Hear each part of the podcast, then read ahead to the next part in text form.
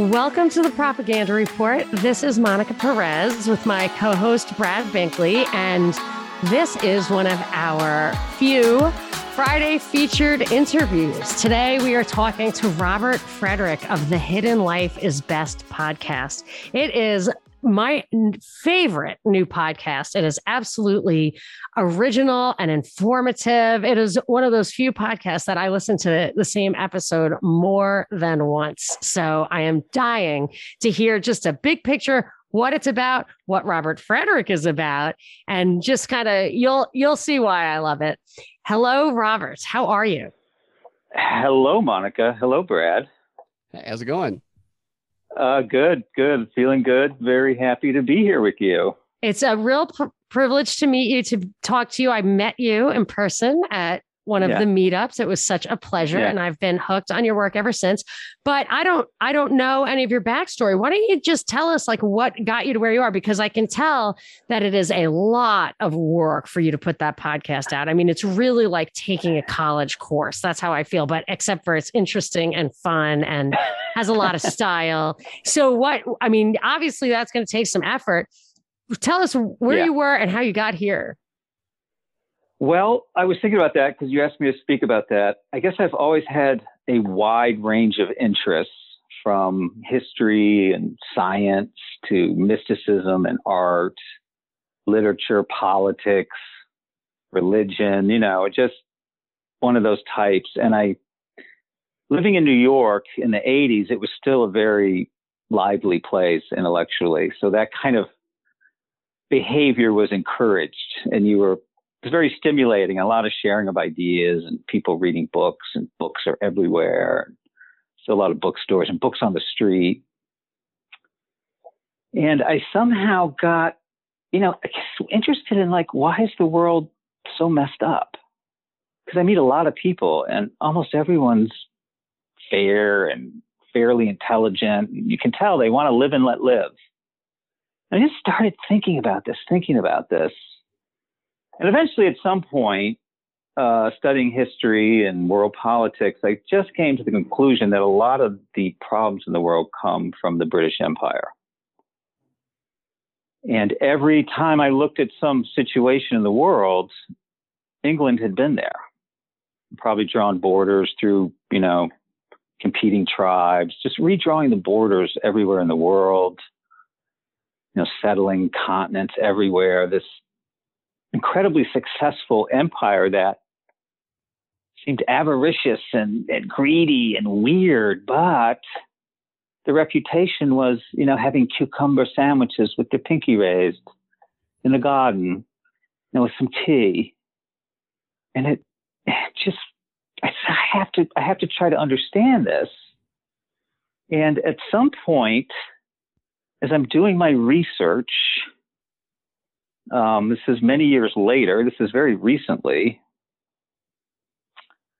Uh, I stumbled on a podcast from Michael Wan, who you have interviewed. Yes, I you, love him. Yeah. Susquehanna yeah, so, Alchemy. Exactly. So, so I went to college on the Susquehanna River. And Michael Wan says this river was actually named for the Egyptian goddess Isis. And that this was because the occult secret society of Rosicrucians had been responsible for the famous Jamestown landing in 1619 from England, landing in what is now Virginia, where the Susquehanna River empties after its journey from New York State. I was astonished to learn from Susquehanna River alchemy that Francis Bacon was a key part of the Jamestown Corporation that first settled America. Yes, that's right. Jamestown was an English corporation. Francis Bacon not only helped settle America, he thought of America as the new Atlantis, but also converted Rosicrucianism into Freemasonry, edited the King James Bible, wherein he apparently asserted much Freemasonry and Rosicrucian symbolism, Francis Bacon created the scientific method, authored multiple treatises, and was also probably a major part of the small group of people that was Shakespeare, whose writings are filled with the occult. He was absolutely, definitely the major architect of the New World Order against which our tribe struggles, as all conspiracy roads lead to London, from whence he came. So I guess we should tell the people the name of my podcast is The Hidden Life is Best Francis Bacon and the Gnostic English Empire. But Bacon's really famous for going from magic to science. Bacon's famous for starting the scientific revolution, uh, for starting uh, the whole idea of a, of a group science effort. He's considered to be the beginning of the Enlightenment era, which takes us out of the Renaissance and the Dark Ages, where there was so much interest in the occult and magic. And I have always had this thing about science, like it's it, has got too much of an importance in our society. It's it's people see it as a religion now. I think science has become a religion. I think we're seeing that very clearly with the pandemic. Uh, and trust the science. You know, we used to say trust in God. Now it's trust in science, where science is not all that it's cracked up to be. I think it's even more obvious when you think of it as that the scientists are the priests and the texts are not in the vernacular, and the scientists have to interpret the texts for the people. Exactly. Exactly. And you're you're told not even to research anymore, just listen. And of course, if you really know anything about science, you know that's not how science works. And science doesn't actually prove anything, it can only disprove things and they're just controlling it exactly like religion was controlled. And now you can debate religion till the cows come home. You can't debate science anymore. And during Francis Bacon's day, you could debate science all you wanted. It kind of wasn't even up much for debate, but you could not debate religion. You could not be anything but Christian in, in London at that time. You had to attend Anglican church. There were no Jews in England at all. There was just one religion that was not to be debated. You could sort of debate against Catholic Church, debate the church, but the actual theology was set. I mean, you could not be not Christian, let's say. Uh, so it's just been flipped on its head completely. But it made me decide to, look into Francis Bacon. He just his name keeps coming up. And I know the British Empire is really messed up the world in multiple ways. And you just go anywhere in the world, Australia, India, Russia, World War One, World War Two, probably reading Guido Preparata. Um, I'm a big fan Conjuring of Conjuring Hitler. Preparata. Yeah. Conjure, and the ideology of tyranny. And the and ideology also, of tyranny. Yeah. Go ahead. He, he also wrote Catholic social teaching, and I, I have a suspicion that if I actually open that one, he'll probably lose me. but uh, yeah, I mean, ide- ideology of tyranny. There was another synchrony, synchronicity with that because eventually I discovered Gnosticism. Gnosticism was the missing piece in the Bacon picture. And I had bought after I read uh, Conjuring Hitler, I had bought Ideology of Tyranny, but I, I couldn't understand it. It just yeah. seemed so dense to me. It's too dense. Yeah. Threw it on the bookshelf. As I'm really getting into Gnosticism now and Bacon, I say, oh, there's that Preparata book. Pull it off the bookshelf. And the subtitle is The uh, Ideology of Tyranny, Gnosticism, and American Political Discourse something like that. But Gnosticism is in the subtitle of the book. And I, again, I was like floored. He was on to that. He was on to the Gnosticism. Have you dis- defined for us Gnosticism yet? Can you define that? Uh, no. Or am I jumping ahead? I ahead? can define that. Uh, I think we're jumping ahead a little bit. All right. I'll but wait. I can. I'm not good at yeah, waiting. because that's a key, a key piece of the puzzle here. But should I okay, I'll wait. I'll wait. I'll wait. Bacon was a little bit more. Yeah. Let me just say more about Francis Bacon because the thing is, the guy was incredible. I say in the very first podcast that he's the most influential man who ever lived and the smartest man who ever lived. Now, obviously, I can't, obviously, can't prove the smartest man, but you can debate the most influential man. And short of some religious leaders, big names, Jesus, Buddha, Muhammad, who are obviously hugely influential, if science is now the new religion, you can place Bacon as a religious leader too. So he does, in fact, compete with some of the most all time influential people in history. And I think at this point, he's bypassed them. And I do think he is the most influential man who ever lived. But nobody really thinks about him like that because he stayed hidden. He stayed hidden on purpose because he was deeply involved in espionage and spying. And that is a key part of the Elizabethan era. It's like everyone was a spy. It was a pressure cooker. Every, literally, all the aristocrats had their own spy networks. And, you know, Spain is trying to Against overthrow each England. other?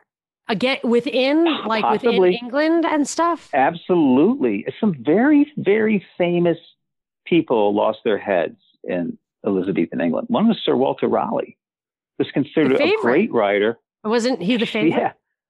The stupid get, you know, the guy who brought tobacco back I know. uh, from Virginia. He's the first one that went to Virginia. He was one of the greatest explorers of his era. He was nobility. He was a great writer. He wrote a book called The History of the World while he was locked up in the Tower of London. And he eventually lost his head because there were there were plots. I mean, Elizabeth was very vulnerable. And then James was vulnerable. And all you really needed to do was gather a small army and, you know, storm London and, you know, take away the crown. And so they developed espionage and spying to an art form, to an exquisite art form. And the British Secret Service became by far the best spies in the world. Wasn't this all during the time of Mary going for the crown as well? Like there must have been That's real paranoia. Big, big part of it. Okay. Big part I of just it. I mean, read a her, they, Stefan chopped her head off. Zweig on her. So it was a good one. Mary Queen of Scots? Yes, Stefan? Zweig wrote Uh-huh. a few good biographies, Marie Antoinette, and one of them was Mary Queen of Scots, who Mary Queen of Scots was the the contender for the throne to take away from Elizabeth, right? I know Right. she was Scotland, but Queen of Scots maybe something different. Okay, got it, got it, got it. Got it. Right. Queen of Scots. She was related to Elizabeth. She was Catholic. Yes. And the Catholics wanted her on the throne. And she had trouble in Scotland, so she came to England to escape her troubles in Scotland. And England said, Come on in, you're the half sister, I think, or she was cousin. I thought she was the half right. sister. Yeah. half sister of Bloody Mary. I She's thought she was the half sister of Elizabeth and that her son was the rightful heir even to Elizabeth. No, Pretty sure. Elizabeth was half sister to Bloody Mary, who preceded her on the throne, who burnt all the Protestants. Elizabeth comes to the throne and she's a Protestant. They flip back from Oh. Catholicism. Oh. and Mary oh. Queen of Scots was her oh. cousin. Oh, Okay. okay. Yeah, who was related to Henry VII Right. Okay. and Henry VIII. They're all cousins, the Tudor family. But she did have a claim to the throne, and the Catholics wanted her on the throne, and that included a lot of the English, included the Spanish, who were the most powerful empire in the world at the time, and included the, the Vatican, Rome. They're all plotting to kill Elizabeth. And so they had to spy, they had to do counterintelligence and send spies into Europe. And they had to spy on each other to see if there's not a plot coming around. And they were so brilliant that they actually created a plot called the Babington plot and busted it and used it as proof to show Elizabeth that Mary, Queen of Scots, was after the throne. And Elizabeth had to chop her head off. She didn't want to, supposedly, but they, they basically created fake evidence because Mary, Queen of Scots kind of got railroaded into this. Yeah, it seemed like it went this- back and forth with her, and she like fell in love with that guy. Like she, Mary Queen of Scots. Sometimes she was in the right, and sometimes she was in the wrong. But she has, she was so unlucky. Well, if you look in, I don't know if he talked about in the book, but they created this thing called the Babington plot, hmm po- possibly out of whole cloth. Like Babington probably thought he was working for the good guys, but they created these elaborate plots and then just killed everyone involved in them, even if one of them had been their guy. Right. Kind of, kind of like Lee Harvey Oswald, frankly. It's kind of like a I lot think. of things right now. The stuff you're saying is really resonating, creating spy networks all over the place. I feel like that's going on right now, digitally, except and fake evidence being conjured up just to create scenarios against your opposition or, or your enemy or whatever. It's very parallel. See, I feel it's exactly. I, I feel like it's different, and I want Robert to to bring us from there to here at, at some point because oh no, I it's exactly the same. Brad's you right. think that there's still this much um, competition for power? You don't feel like it's been consolidated that that Rhodes's plan for the British Empire hidden is is more intact now than it was when it was first conceived by Bacon? No, it's definitely more co- consolidated, but the tricks they use on the people and on the public. Oh, okay. Now we're really jumping ahead. Same. Okay. Yeah. All right. And this will come okay. out in Macbeth. okay. So that's a little bit of a background on uh, the Tudor London scene, Got which I do in the first podcast where I introduce yes. you to Francis Bacon, yes. but also the, the Times of Francis Bacon, which is Tudor London, yes. which is incredibly fascinating place. I, I think of it as like Athens with Socrates, Florence with, you know, but unsung. Bernini. But unsung, but really, don't think of it like he that. Hit, hit a yeah. lot of it. He could Bacon. Have. People don't think of Bacon. They think of Elizabeth. They think of Shakespeare, right? They do know about Walsingham. They think about the explorers and the British Navy. They do think of Bacon as a great intellectual who, you know, started the scientific revolution. But Bacon was much, much, much bigger than that. And that's really what the podcast is about because the more I started reading about him, uh, it turns out that he was this recognized as one of the greatest philosophers of all time, particularly for his work in, gen- in, in creating the scientific revolution and encouraging science. He was a cheerleader of science, kind of denigrating magic. Magic and the occult were huge at the time. Astrology, alchemy, numerology, gematria was huge. Uh, he wanted to reform the English language, which he did on his own, not even counting Shakespeare with the essays. He was a lawyer, and after Elizabeth died, uh, he, he eventually became Attorney General of England under James, who followed. So that's it leaves Elizabethan era and goes to the Jacobean and era. James was. Mary Queen of Scots' son, right? Correct. Okay.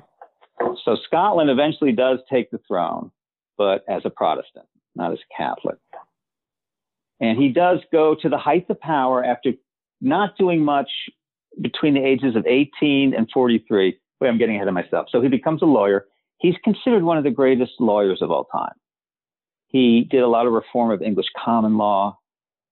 He was highly recognized for that. There's still books and articles you can read about Bacon, the great lawyer, master of jurisprudence.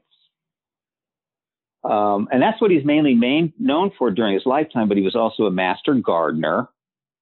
And he did write officially what are called masques, which are these kind of poetry dance events with people in masks, kind of interacting with royalty and in the in the big areas. They still can put them on. They can be performed sort of like operas. They're really weird, kind of like uh, performance art things. But he did write some of those, and that's the public Bacon. Uh, but what's really clear from the research, and I'm far from alone on this, is that he was absolutely the originator of the Rosicrucians, which is a strange secret society that was really sort of a hoax, but it was about a invisible college of learned men who were going to change the world. And it created a stir. It supposedly came out of Germany, created a furor in Germany and France. It was it was highly Christian because it had to be right. You could not be not Christian, but it also had these overtones in the Middle East, secret knowledge, life extension, and what they wanted was to extend life indefinitely and end old age and even death And I think they threw end poverty in there too, but they were doing this work for the benefit of mankind and that they were onto something and they had this secret knowledge. And, and everyone bought it and everyone wanted to try to find out who the Rosicrucians are. And nobody ever publicly claimed to be a Rosicrucian. But if you know Bacon's work, it, they're so similar. The Rosicrucian Manifesto and Bacon's ideas in some of his books, like The New Atlantis, are so similar. And in fact, The New Atlantis, which is his most popular book, it's short, it's kind of a fable, kind of a little, not a fairy tale, but a, an adventure story involving uh, a ship that gets lost and winds up in this Shangri La island where it's scientific based. It's an island run by science.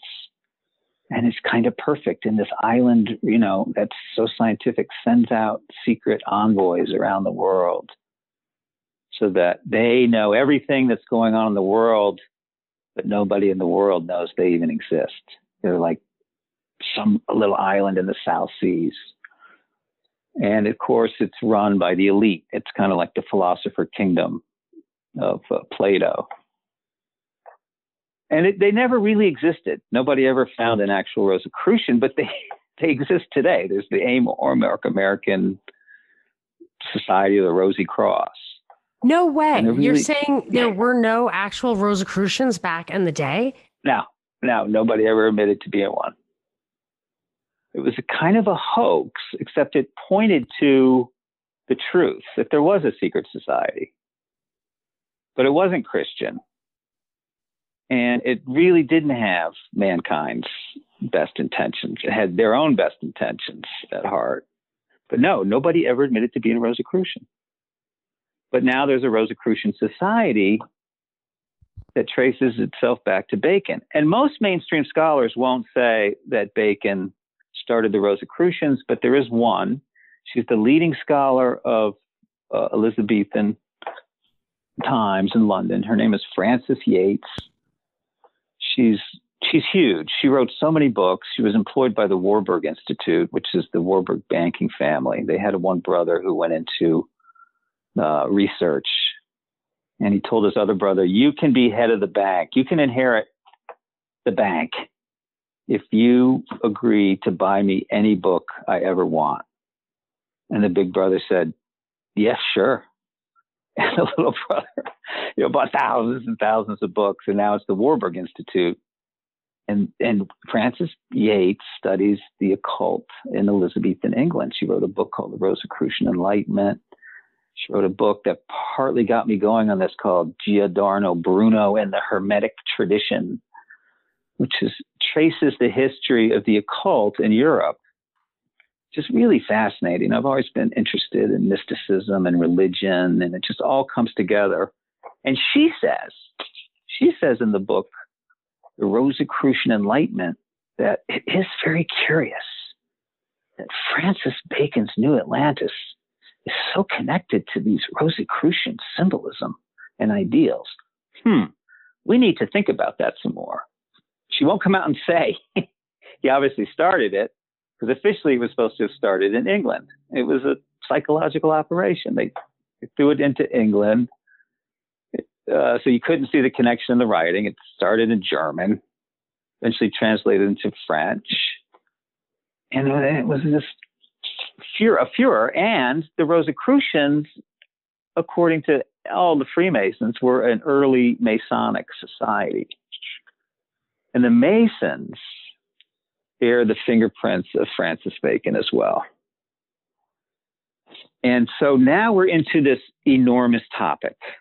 So wait, before we get into that, let's yeah. just um did you narrowly define Gnosticism? Like Gnosticism comes from the root to know, right? And it's yeah, not yet. Let's wait on that. Oh, okay, okay. Because we're not really there yet. I just want to say this though about Bacon um, and that since he was a very young boy, he was recognized as having an extraordinary memory and intellect.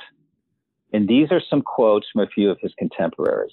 To quote Macaulay, he had the most exquisitely constructed intellect that has ever been bestowed on any of the children of men. Hallam described him as the wisest, greatest of mankind, and affirmed that he might be compared to Aristotle, Thucydides, Tacitus, Machiavelli, Davila, Hume, all of these together. And confirming this view, Addison said that he possessed all at once those extraordinary talents which were divided amongst the greatest authors of antiquity. At 12, his industry was above the capacity and his mind beyond the reach of his contemporaries. He had acquired a thorough command of the classical and modern languages. He was reading Greek and Latin at the age of seven. He, after all, had surveyed all the records of antiquity. After the volumes of men, betook himself to the volume of the world, meaning nature, and conquered whatever books possessed, having while still a youth declaring that he had taken all knowledge to be his province. He had read, marked, and absorbed the contents of nearly every book that had been printed. He was a freak. He was, as I say, Mozart. He was a Mozart of languages instead of music. Let me ask you. He was a, a Mozart of books instead of symphonies. Go ahead. Other so if if he's Shakespeare, Shakespeare is a reflection of that mind. I see that I could get a 12 volume work of Francis Bacon for fifteen hundred dollars.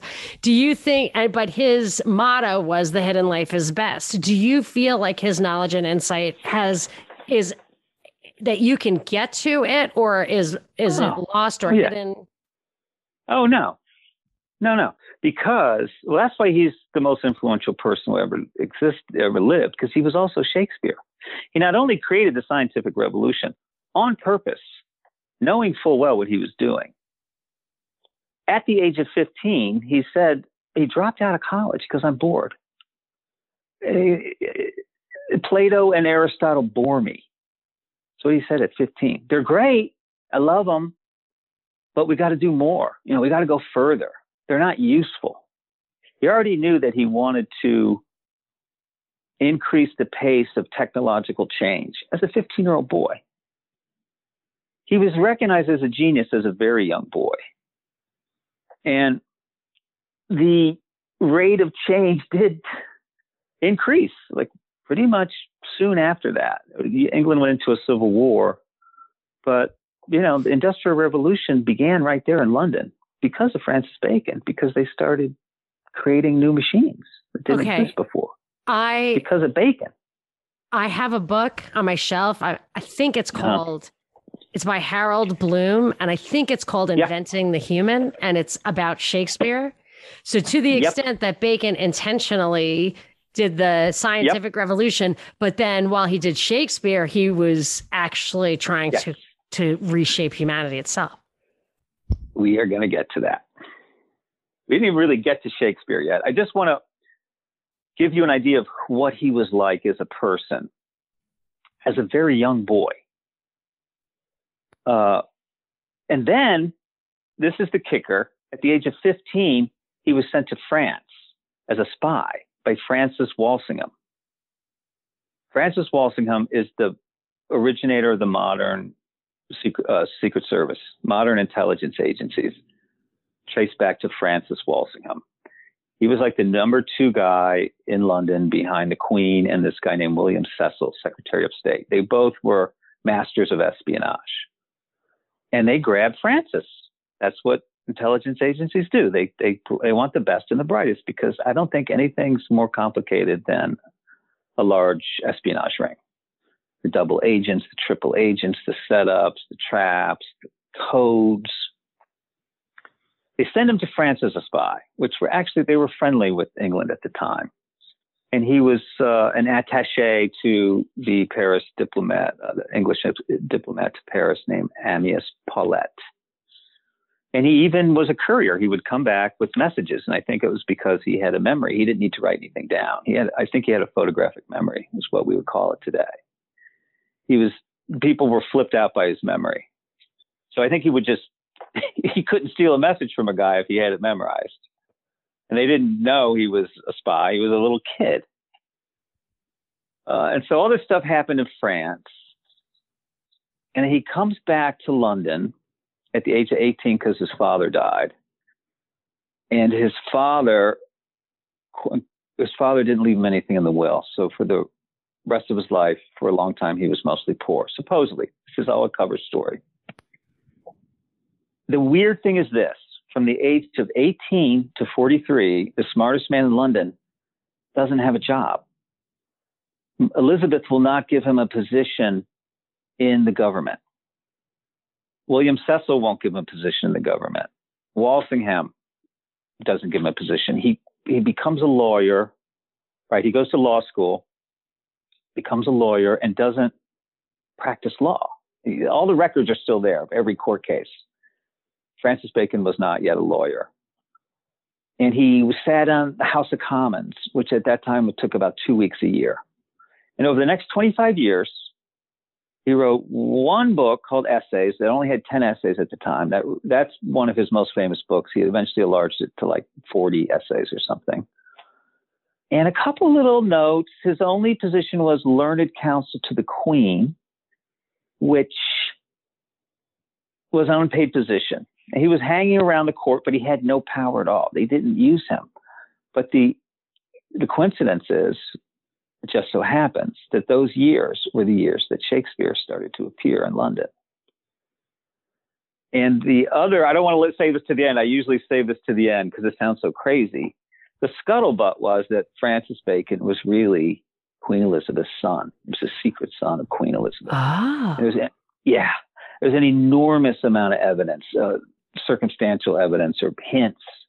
And that's one reason she couldn't give him a position in the government because he actually had a claim to the throne. so she, she wouldn't let him anywhere near any position of power. Elizabeth was completely paranoid and would never got married. Right? She was known as a virgin queen, and she was far from a virgin. But she refused to get married because she knew what would happen to her. You know, a power block would form around her husband, and she'd be dead meat. She knew that. Her own mother had her head chopped off by her father and Anne Boleyn's head was chopped off by Elizabeth's father when she was three. These people are chopping crazy, their heads off, man. It was a crazy place, Brad.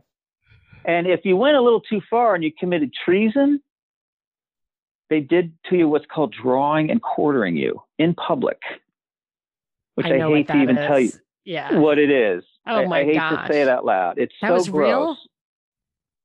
Ah, was it That real? happened? They did it on a regular basis. Oh. Yeah. So that's why I say Bacon's life straddled three eras. That's really the Dark Ages. That's the medieval era. Renaissance was in full swing in Italy. It really hadn't come all the way to England yet. England was pretty primitive. The English language was primitive. They still did stuff like that in public.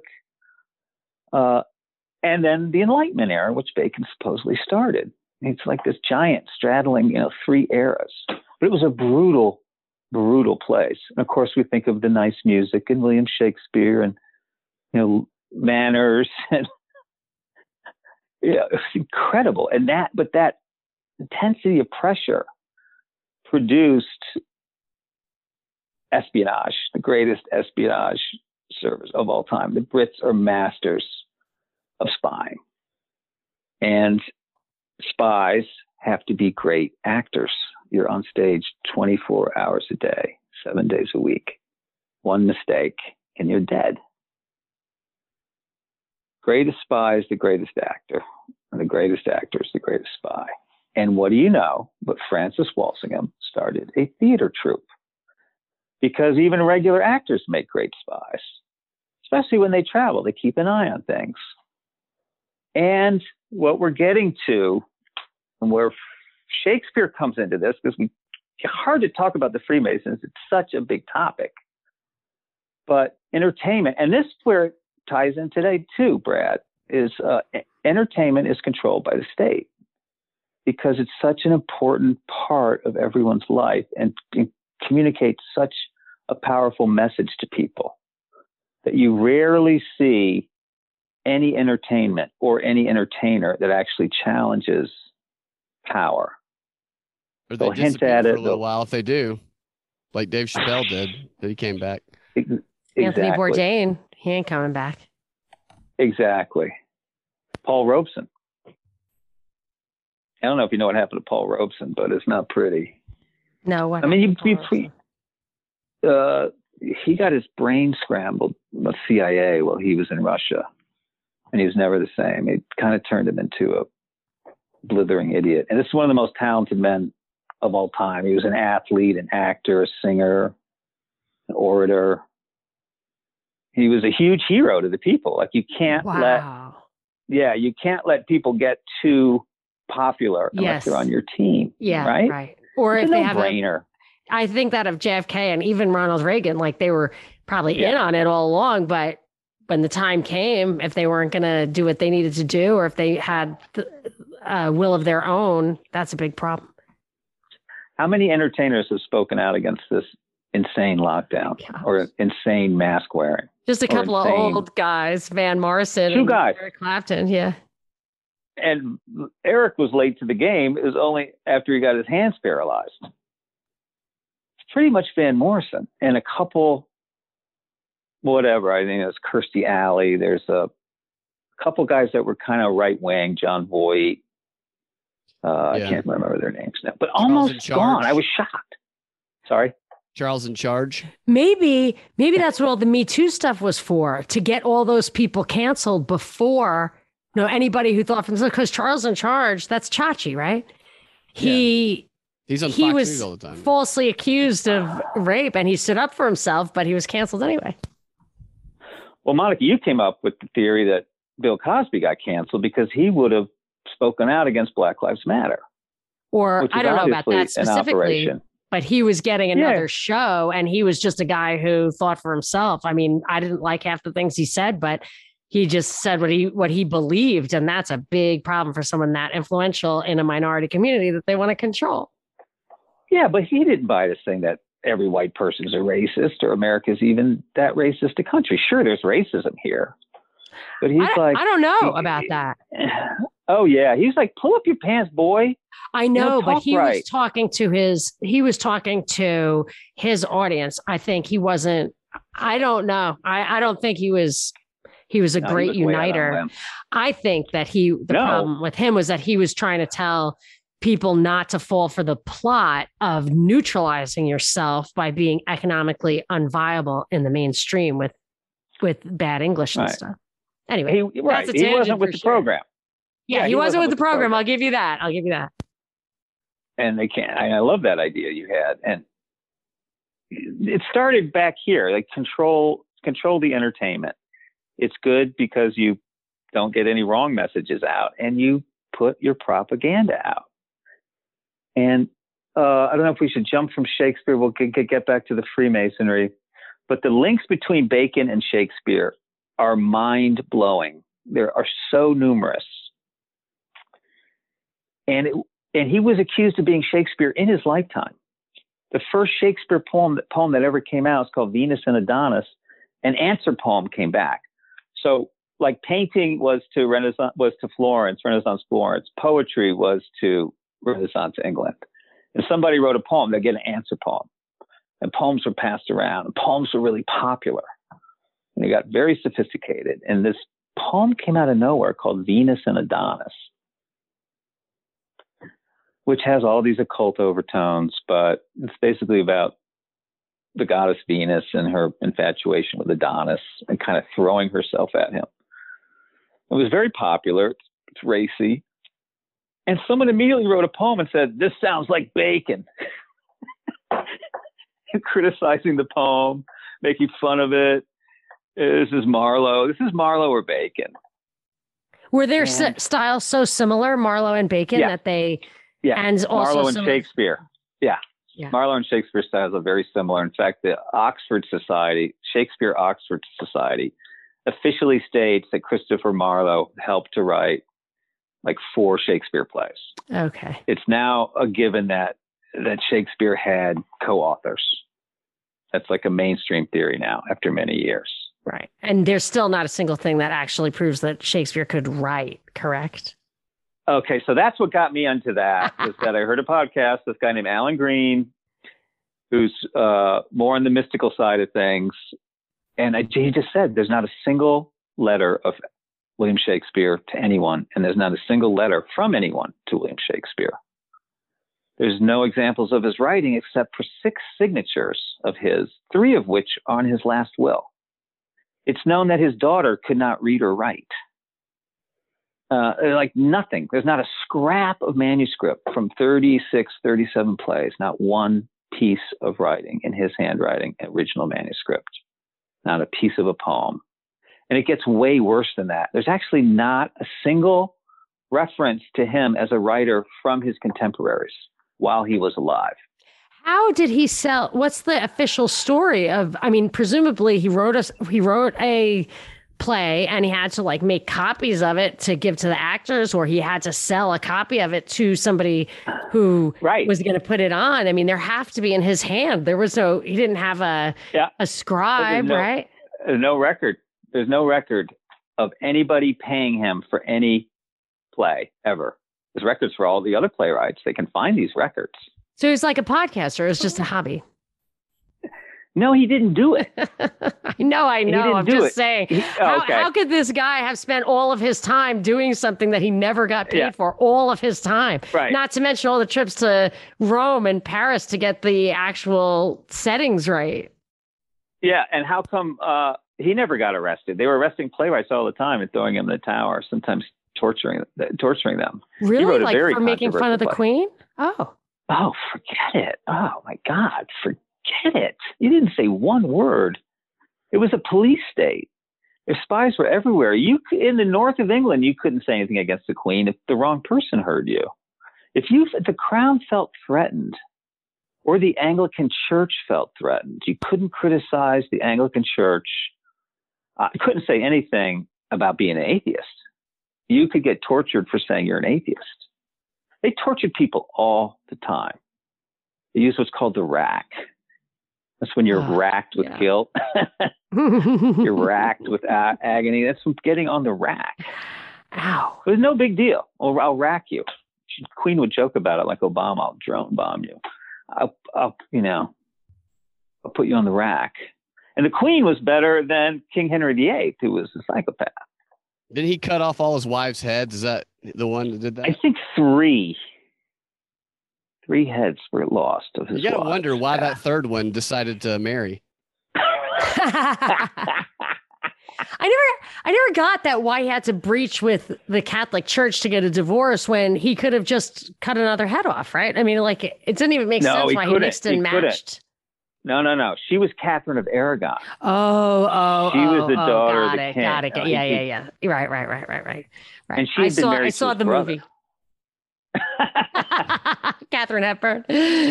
Ah, uh, never mind. uh, I'd like to see that. So he couldn't. He, he, was. He was. He couldn't. His hands were tied. I understand. So this is why this era is so fascinating. It just goes on and on and on and on. And the so there were a couple other hints. People saying, you know, what's with this Shakespeare? A couple other poems came out but always it was stopped. You couldn't talk about it. It just chatter stopped right away because, in my opinion, this was a state operation. Shakespeare was an operation. It was being run by Walsingham and Bacon as propaganda, but much, much more because Shakespeare studied the human mind. Shakespeare literally changed how we think. The reason he's thought of as one of the greatest philosophers of all time is that he invented or codified a new way of thinking called inductive reasoning. So when you take a philosophy class, you're taught about deductive reason, reasoning and inductive reasoning. And deductive reasoning is from Plato and Aristotle and the Greeks. And inductive reason is from reasoning is from Francis Bacon. And wow. he, yeah, he managed to change how we think just in that one area. And, and that's scientific thinking is inductive. And he saw that deductive reasoning doesn't lead you to any grand conclusions. And, and he wanted. I think they're trying to negate the val- validity of inductive reasoning now. Absolutely. Well, it is a little invalid because it doesn't offer proof. Science doesn't actually offer proof because there's always the future. Okay. You may have but, missed something. You may find the black swan. All swans are right, right? And then one day you see a black swan, there goes that. Theory. Well, but just, okay, maybe not inductive reasoning, but the power of induction itself, they want to negate through psychology and sociology. Like you're observing something and knowing it's true from firsthand right. observation. They don't, That's interesting. They won't allow that. And so they say, no, uh, there's there are underlying things that make people not respond to stimulus, and there's sociological factors that make people, you know, people aren't really whatever. So I just I found that interesting that they they want you not to think about that because it would if you it's like the PCR test. The PCR test is there to triumph or trump triumph over or trump uh, your powers of induction. That book of his too, Novum Organum, I, yeah. That's one of those books that I remember vividly reading because it was just like, it was kind of a challenge, some of it, but like Plato, the first time I read Plato, I, I, I remember reading vividly because of the impact. This is another one of those books that I, I remember because I was just like, whoa. Oh, you study philosophy? I, I like philosophy. I didn't study it in college, but I do on my own self study. Oh, wow.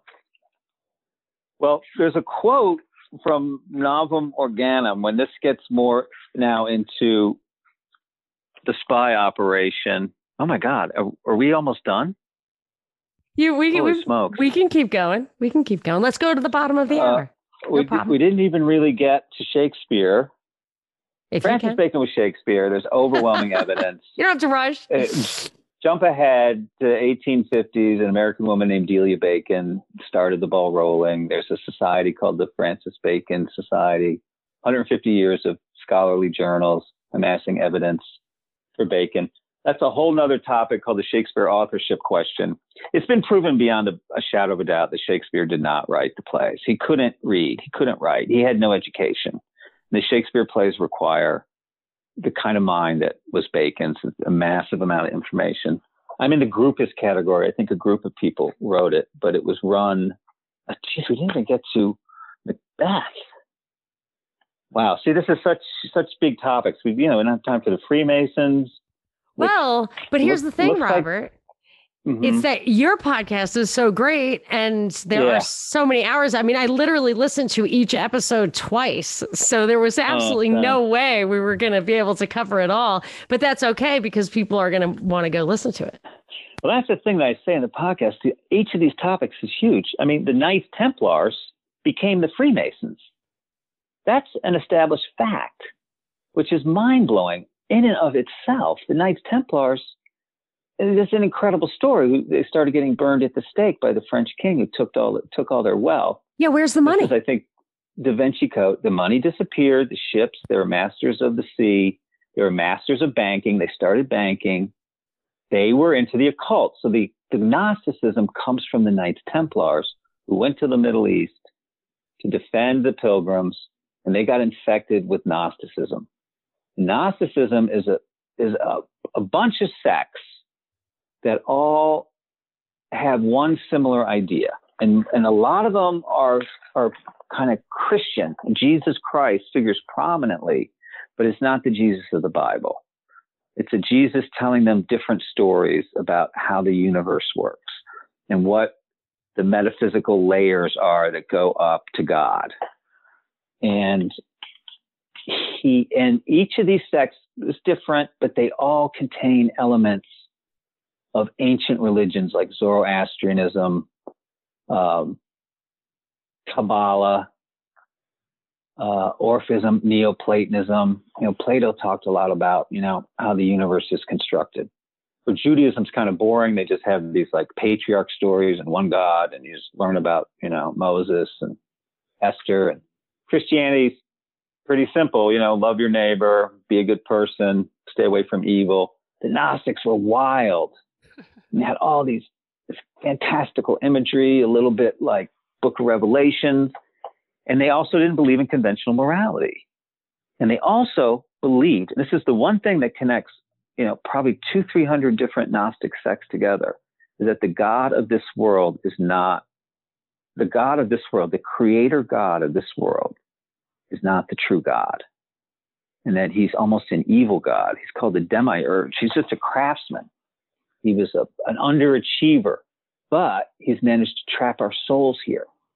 So they feel like the earth is not just an illusion like maybe the Buddhists think, because Buddhism's tied in and Hinduism's tied in, and Christianity, not so much Judaism, that the world is not the real world, but we're trapped here. It's a prison planet. And you have to escape. Your job is to escape. And you can escape one way by being super pure and rejecting the world, kind of like a hermit, you know, kind of like a Buddhist monk in the cave. Or you can escape the world by violating all the principles of the world and doing magic and upending the order, inverting everything. And you gain gnosis, you gain knowledge. You know, you do magic and you gain knowledge. And gnosis will allow, if you have the gnosis, if you have the knowledge, this will allow your soul to escape confinement. And they believed in reincarnation, but if you do the right things, if you're a Gnostic, you learn what Jesus really said, not what Catholic Church says. That's just a cover story. That's for the dummies you learn here. This is what what's really going on in life, and learn it. Get gnosis, you escape. But what they think is that the world is essentially evil because it's trapped their souls here. So they have no conventional morality, and they were known for you know taking drugs and having a lot of sex and not adhering to the laws of conventional morality. And the Templars got accused of worshiping Baphomet. So if you've ever heard of Baphomet, it comes from the Templars. They're accused of worshiping this strange god, this weird head called Baphomet, and doing these strange practices that are very similar to Gnosticism. And that's why the church moved on them. And the church moved very heavily on another group of Gnostics called the Albigensians. And it's called the Albigensian Crusades of the 1200s. Uh, it's not very well known, but the Pope ordered, you know, like hundreds of thousands of people slaughtered in the south of France, which was a stronghold of the Templars. And not long after that, they moved on the Templars and they started, and they moved on them all at once in France. It was King Philip and uh, the Pope at the time. They arrested hundreds of Templars, burned a bunch of them at the stake, put the Grand Master Jacques de Molay on trial, burned him in front of Notre Dame, the Cathedral of Notre Dame in 1314. And that was the end of the Templars, and they had to go underground. This is where the intense secrecy began, because if they found you, they would burn you, especially in France, a little bit in England, and the Templars escaped to Scotland, to Portugal. But all their lands got taken by the church or some local king. So this this uh, slaughter, almost a genocide, occurred because of the church, and it created this intense anger, resentment. You can imagine amongst the surviving Templars who had to go deep underground, and this is where the Freemasons got all the passwords and handshakes.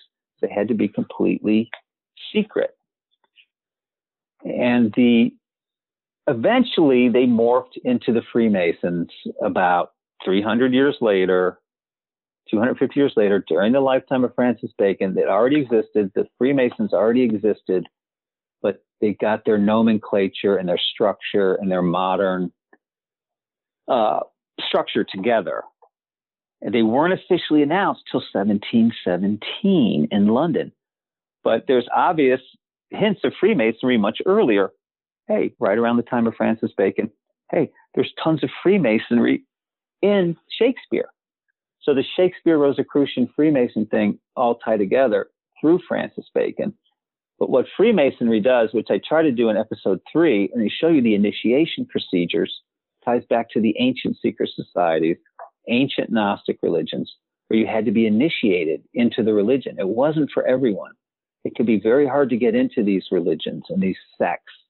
And you got initiated. And once you were in, you know, it was very hard to leave. And if you told the secrets, what you learned inside that religion, you suffered greatly. And still to this day, to be initiated as a Freemason, you take an oath that you will not divulge a single thing that happens in the lodge unless it's to another Freemason, or you get your guts pulled out and burned, and you get your head chopped off and thrown in the river at a certain time. And every Freemason says that. I promise not to divulge any secrets, or you can, you know, cut my guts open. To this day, and they have a knife at your throat while you say it, and you're blindfolded, and you're surrounded by a bunch of other men, and you get a modern initiation into a secret society. It's a pale imitation of what the old initiations were. I think those old initiations are still happening today, but that's how they get this cohesiveness. And then the British Navy spread Freemasonry all around the world. There's Freemason lodges in practically every country in the world now. But it's supposedly just a fraternal brotherhood. It's not even a religion. You couldn't, because of course, you couldn't call it a religion, right? In 1717 and say, hey, we're starting a new religion over here, you know, you get your head chopped off. But if you call it a fraternal brotherhood, okay, we'll just change the label and then spread it around the world. So they have this secret society spread all around the world, which is perfect for espionage because secrets can get passed and you know you're safe. And so that's a whole other area that that Bacon relates to are secret societies, which go back to the dawn of civilization. They were huge in ancient Greece. It's it's a, it's a really fascinating topic that I eventually I'll have to get into, but it involves you know tweaking someone's brain. You know, you, you, I think it involves giving them a, a death experience on drugs. If you ever heard about the Eleusinian mysteries in, in Greece, they went on for 1,500 years and nobody ever told the secret. They still don't know what happened in was that it, cave outside of Athens. Was it you? It had to do with drugs. Who uh-huh. recommended the immortality key to me? No, I recommended. Yeah, the uh, secret the ritual. Power of ritual yeah, in, yeah. in ancient societies. I got, I got them both at the same time. Two different people recommended them, and I picked up the other one first, which is called the Immortality Key, and it's about that uh, ayahuasca, I think it is. Um, it's yeah. the drug experience in Peru that is supposed mm-hmm. to. The idea is if you die now, you you will elude death forever or whatever. I don't know. I'm, I haven't gotten very far into the book, but what you're talking about with the Greeks sounds very much like that, and it does cover in the book that these rituals have occurred all around the world. Yeah, the secret societies are all around the world. All involve initiation all a little bit different, but they think they think the Greeks might have been doing mushrooms. But they transform you in the initiation. Even Marcus Aurelius did it, and they all felt like they gained a new understanding of life. But the Freemasons recreated that ancient secret society initiation ceremony. You have to be initiated three times to be a Mason. But it created the glue that held the empire together. One reason they were so phenomenally successful, and nobody's ever been. It's by far the biggest empire of all time. It's by far the most powerful. But what they did was hide that power. They they they won World War One, they won World War Two, and then they kind of slipped away behind cover of the atom bomb, which we dropped. And suddenly America is the most powerful, but it's still the British Empire, still Britain, English language is everywhere in the world. English sports, soccer, tennis, everywhere in the world. We did some uh, shows uh, on how they have influenced that whole Russia did it narrative from 2016 through the think tank, the Chatham House, the Royal Institute of International Affairs, how they were pulling a lot of the strings on that narrative and how they were all laughing together about how they like to break up countries. Oh, that's what they've done. And that's what Macbeth is about they they're masters at running these operations. The British were there. The British killed uh, Rasputin. The British broke up Russia. Tell me this: What's the one royal family in the world that has any influence after all these years? Dutch. First, first guess. I was going to say English, but the Dutch, don't they? Dutch have no influence. Oh, they don't. They're still you don't a royal the family. I think they're the one. The I think they're Elizabeth. the behind. I know, I know, I know. That's what you're going for. But I'm just saying, like the Dutch one is uh, like a little surprise, a sleeper.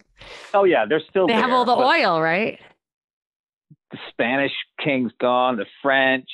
Yeah, yeah, Italian, yeah. No, I totally agree. And they're probably behind. The English were probably behind eliminating all the other kings. That's what I'm saying. Right. Okay. Oh, they've known long been known that the Freemasons were involved in the French Revolution, and it all had these Gnostic overtones. The French Revolution was crazy. It was totally occult. Napoleon was a Freemason. All these revolutions, you know, they, they couch it in good idea, uh, you know, nice ideas, liberty, equality, fraternity. But it's really about them getting power. And what happened after the French Revolution? A few years, they get an emperor. They get this crazy, you know, emperor. Oh, we That's went from a king say. to an emperor. What an improvement! The revolutions all get hijacked pretty quickly. The Russian Revolution, the French Revolution, even the American Revolution. Uh, they get the people they, all riled up for all the wrongs that they justifiably don't like. And then it gets right. swapped out with a whole nother group a couple of years later.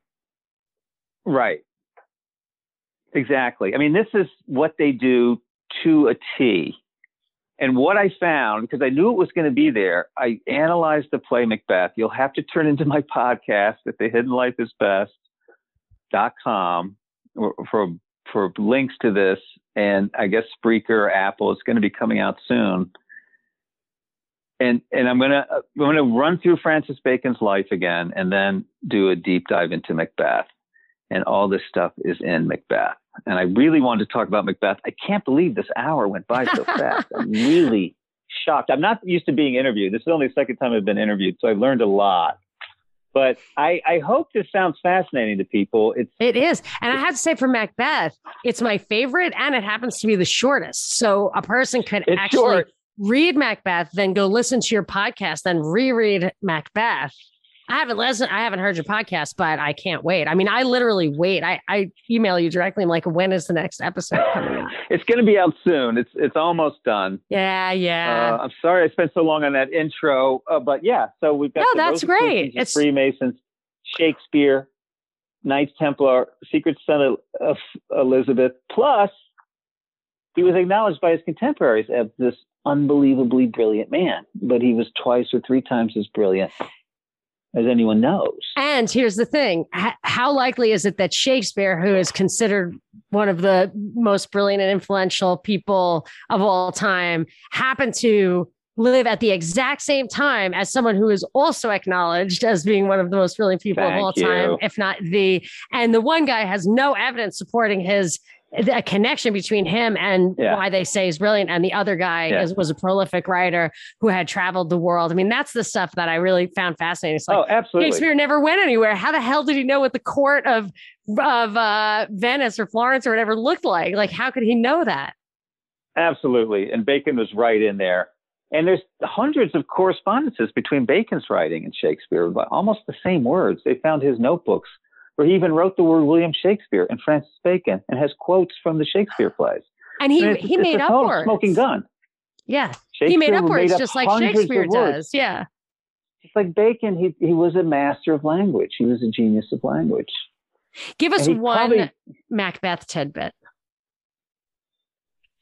Fair is foul and foul is fair hovers in the midnight air or something. But fair is foul and foul is fair is one of the first things the witches say. And that's a Gnostic credo. That you right. turn everything on its head. There is no real good and bad. They're interchangeable. And you actually want to embrace evil to be a whole person because you want to combine opposites, the union of opposites. So even good and bad have to be combined. So they feel justified in doing these horrible acts because the goal in alchemy will be something higher. It's the thesis, antithesis, well, thesis, similar, stuff, but that's Gnostic. The stuff I've read of the 20th century, the Aldous Huxley, Aleister Crowley, the Jack Parsons, all the Satanists and Luciferians and stuff, that yeah. it, what you're saying reflects totally how they seem to look at it. Aleister Crowley was a, Gnostic, was a Gnostic. He wrote a book called The Gnostic Mass. Albert Pike, the number one Freemason in America in the 1800s, goes on and on about Gnosticism and Freemasonry. And so how how long is your how many episodes of this podcast? I mean, you could literally probably this could be just forever. This could go on forever. Yeah, that's awesome. I'm closing the circle with the uh, with the Macbeth analysis. So we get everything's in there that I want to talk about, especially the espionage, which comes in big, big time in Macbeth. Uh, yeah, so check it out, and it kind of closes the circle, and I'll have to figure out where to go. There's so many ways to go. Hopefully, we'll start interviewing people. Well, give me, oh, well, actually, someone did just contact me wanting to talk about the symbolism in the Bible. And I wonder if that ties into some of the stuff that Francis Bacon put in there. So if, if that he edited out, the Bible. Turn it on to you. So why don't you just uh, right now give people just a, an overview? Tell us what your podcast is, what in your words is it's about or your point or you know your goal with it or whatever just uh, give people a, a reason to go and where to go uh, my podcast, not, uh, Francis Bacon, The Gnostic English Empire, dives into the hidden life of Francis Bacon and exposes how he was the brainchild of the British Empire and that he did it for Gnostic reasons and that he's known as the father of modern science, but he was actually an occult Gnostic determined to take over the planet. And I have a direct quote of him saying take over the universe.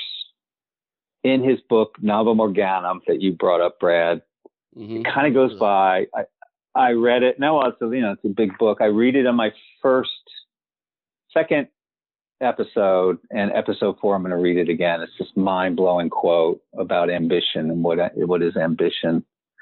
But my theory is that they want to take over the planet because they're at war with God, and it's a Luciferian war with God. They're Luciferians. Gnostics are very similar to Luciferians.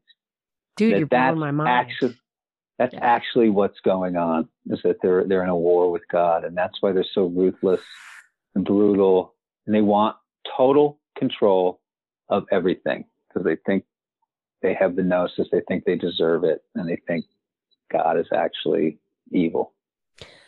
Dude, that's that's where it's you crazy. got me. That's where you got me because yeah. I, I'm trying to figure out what is going on in the world today, and that is pretty much the best explanation I can think yeah, of. Holy, I cow. know that's a, that's the real story, right? That's what's going on. Yeah, it's fantastic. Well, thanks for the chat, guys. Oh, it's been a real yeah. pleasure. I've been looking forward to it. I hope to meet you again at the next uh, New York meetup. And anyway, I'll, I'll send you a personal invitation. And yeah, thank you so much. That was really interesting, and I absolutely cannot wait for the next episode. All right. Thanks so much, Monica. Okay. Thanks, Bye, Brad. Robert. Thanks a lot. See you later, Robert. Take care. Bye bye.